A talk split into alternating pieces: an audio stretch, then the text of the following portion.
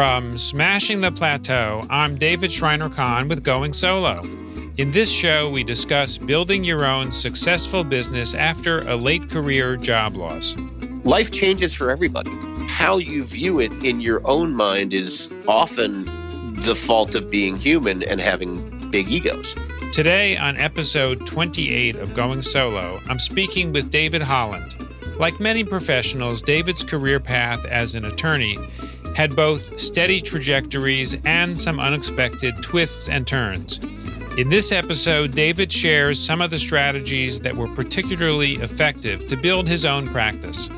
If you're trying to build your own business after a late career job loss and want to make more money faster with fewer mistakes along the way, sign up for a complimentary Going Solo action planning session now. Go to goingsoloplan.com.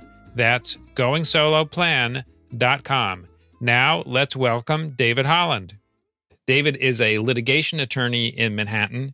His experiences in viewing the criminal justice system from nearly every perspective led him to advocacy to legalize marijuana. David is the executive and legal director of Empire State National Organization for the Reform of Marijuana Laws and a founder of the New York City Cannabis Industry Association. David, welcome to the show. Thank you. Thank you for this opportunity to speak with you today. Oh, my pleasure. So, David, as you know, this show is about building your own business following a late career job loss. And I know you've had a lot of transitions in your own professional and business life. And I wondered if we could start off by talking about how one or more of the transitions that you've made involved building your own business, particularly when you were going from an employment situation. Sure. You know, and let me just say uh, that while things sometimes look a little bit dire during the course of transition, you know, I still believe I'm one of the luckiest guys there is because I have always managed to find my passion even in recesses of the job world that I didn't really explore previously. So I had started out as a young associate in a very uh, preeminent criminal defense law firm and that was wonderful. And over the course of time i then moved on from there to the district attorney's office. And ultimately in 2004 i was interviewed by and took a an associate position with a guy named michael kennedy who in the in the criminal defense world was one of the giants of the bar and was also one of the most outspoken critics and supporters of marijuana legalization.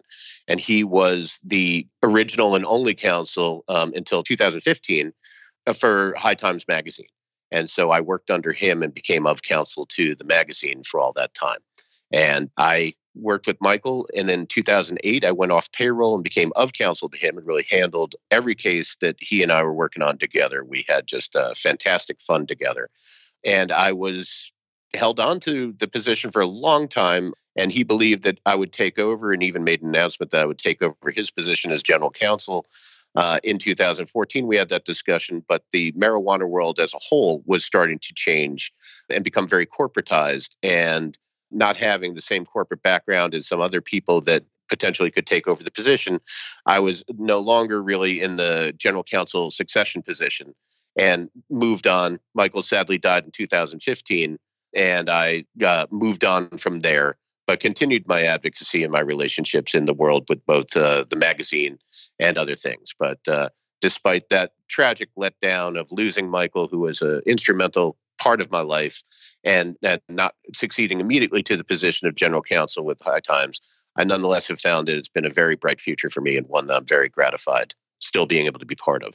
So, what I'm hearing, David, and correct me if I'm wrong, is that you were on a particular track for for a long time. It sounds like more than like maybe ten years or so.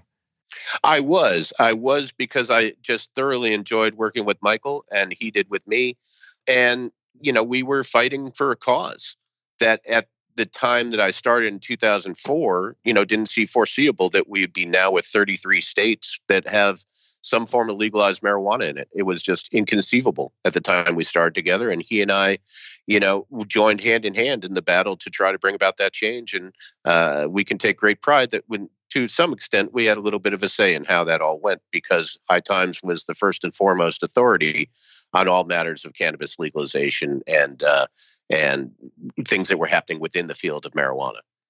Now, you mentioned uh, at, at, the outset that things sometimes look dire during the course of a transition. Following the following 2014 and the fact that you were not going to be able to move up in the way that you had thought you were going to, were there things about that transition following that that were particularly challenging? Well, the, the first challenge was, I think, the disappointment. Not so much that things were not going to go as we originally conceived, because in part it was things were happening so quickly within the field of cannabis legalization. Um, and I think that this is a unique field that's unlike other uh, employment areas. So it was hard to project where this whole thing would go. And certainly there was um, to some degree, I was disappointed. And I think it was more just because it changed the nature of the relationship I had with Michael, who at that time we didn't know was ill, who sadly came on to a very quick and sudden end with a terminal illness. So there was disappointment that there was a feeling of loss. Certainly, that it, while not dire, it was a change of relationship. You know that the the nature of somebody that you work with with uh, for many years all of a sudden is gone. Right. And where do you go? Where are your resources? Where is that that colleague that you always counted on to counsel with? You know, you learn to adapt, but certainly like I said, disappointment was only so much. I saw lots of future opportunity, but it was a it was an adjustment period for sure.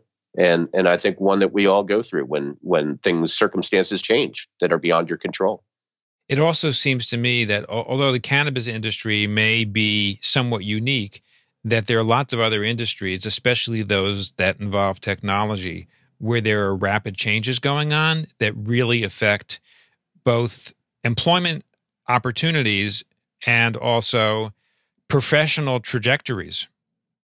Absolutely. Um, and no doubt there are corollaries. I think that what makes the cannabis world unique is this is something that has been illegal for decades and really for a century now so speaking out as an advocate for legalization, we were sort of the outsiders and we represented and were part of the movement that also had High Times magazine, which was the outlaw magazine. And we were watching a social revolution take place, which was now all of a sudden it's starting to legalize. So you're starting to achieve your mission and figuring out where you fit into that new generation where there has been a, a, shift in the social landscape. That was what was a little bit different because not everybody foresaw that that day would actually come where legalization would come about. And I think we are now about 18 months away from seeing that happen on a national level.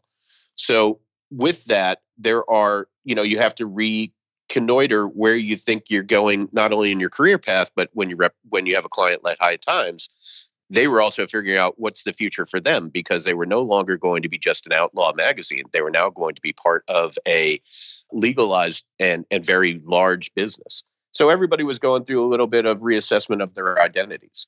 And that was that was what made this a little bit different than the tech boom. Yeah. Is tech boom has always been part of the legal world. Cannabis has not and still has its own legal issues attended to it. So that's why it was uh, a little bit different for us. So when you did your own reassessment, what ended up happening? What what was the next step for you? Well, I you know, I had lots of opportunity over the years of being in the cannabis related field to stay connected to it. But I also, you know, I love litigation and I started to contact old attorneys that I had worked with and develop my networks again, saying, look, you know, I'm refiguring where I want to go at this point in my life. Um, I'd love to start working with you again.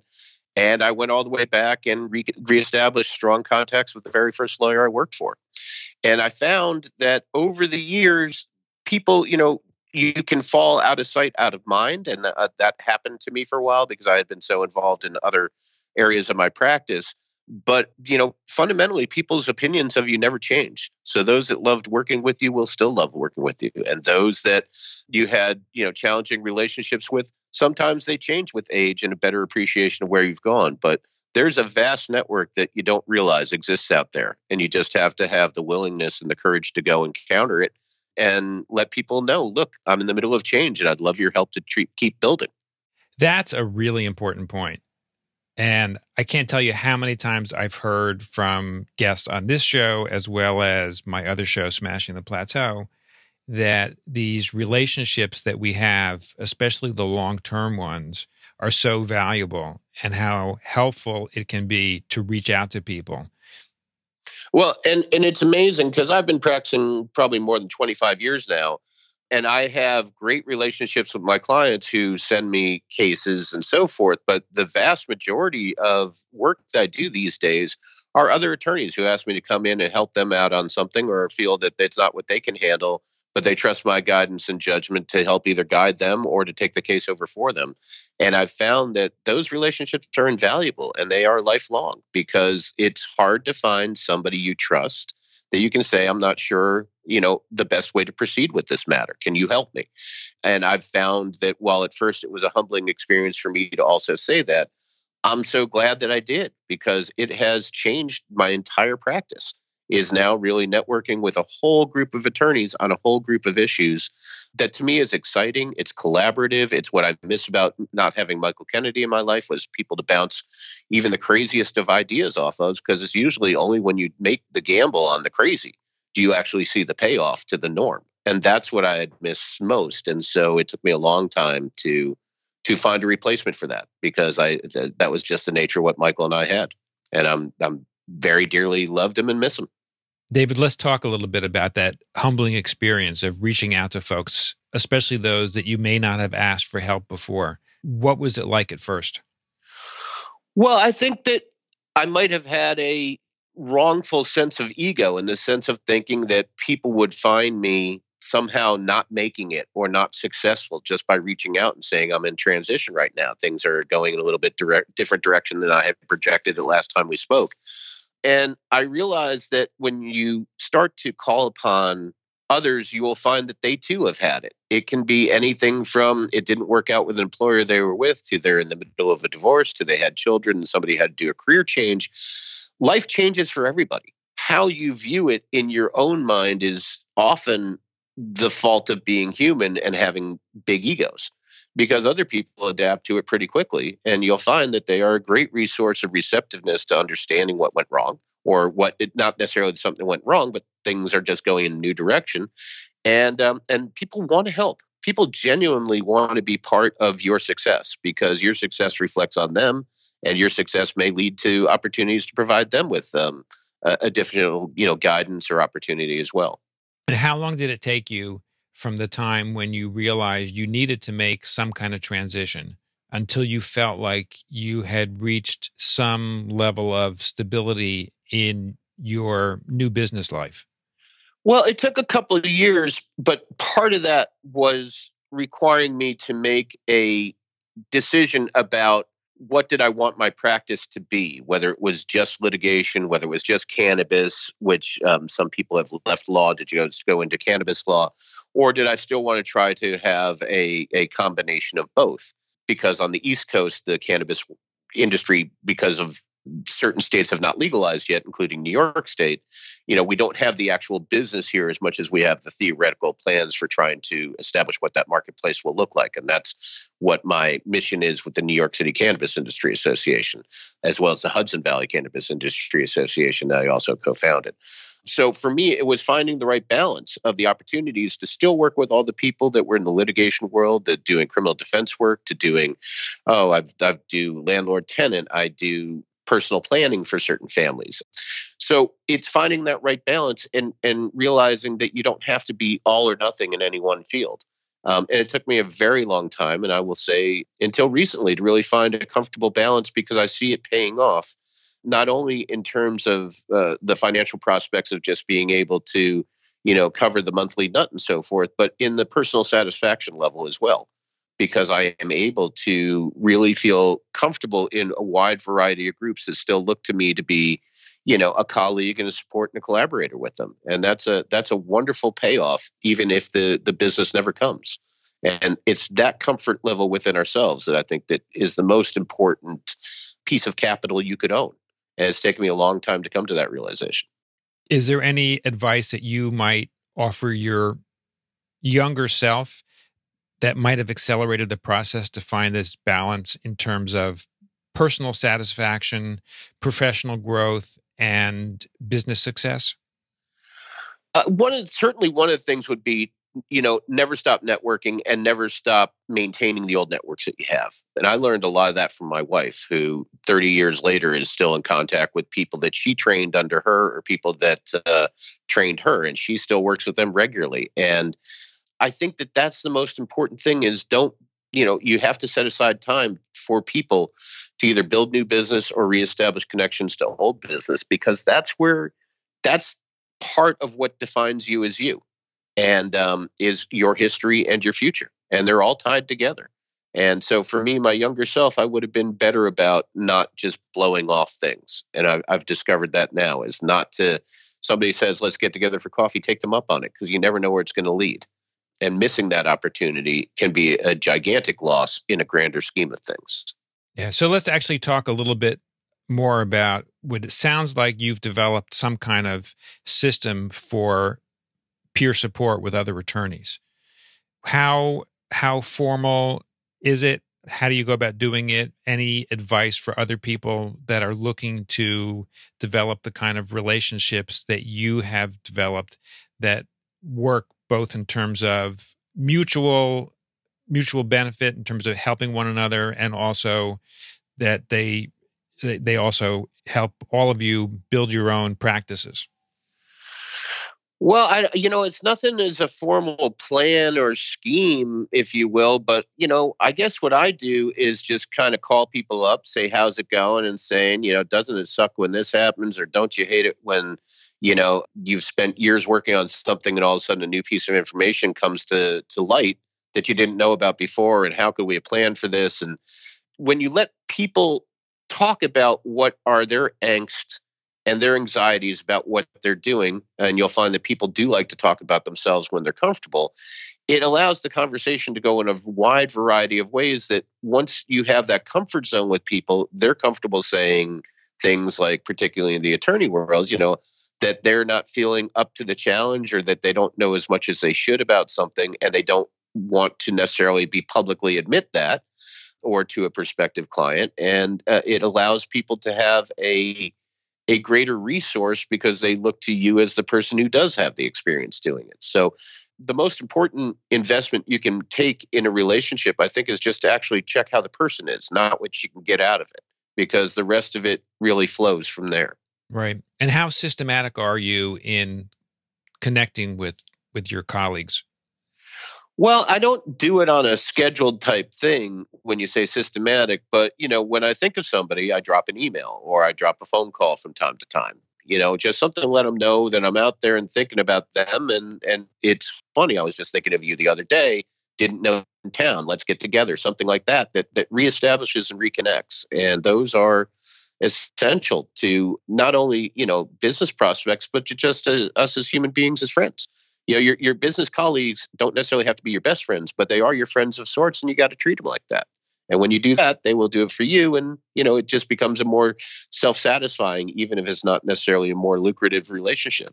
That makes perfect sense. So david today who's your ideal client well, you know, I take a wide variety of cases. So I do love, you know, if I had to put them all together, I really love to fight constitutional issues, and they usually come up in a criminal context uh, I'll just give you an example of what is a fun one for me, which is I just brought a case against the state of New York and its Department of Corrections and probation offices regarding people that are on probation, that have a criminal conviction, they're on probation, who are also qualified medical marijuana patients who are being denied their access to that medicine based on a claim by corrections that um, that that violates uh, that medical marijuana violates federal law, even though New York State has mandated that nobody can be discriminated for using it.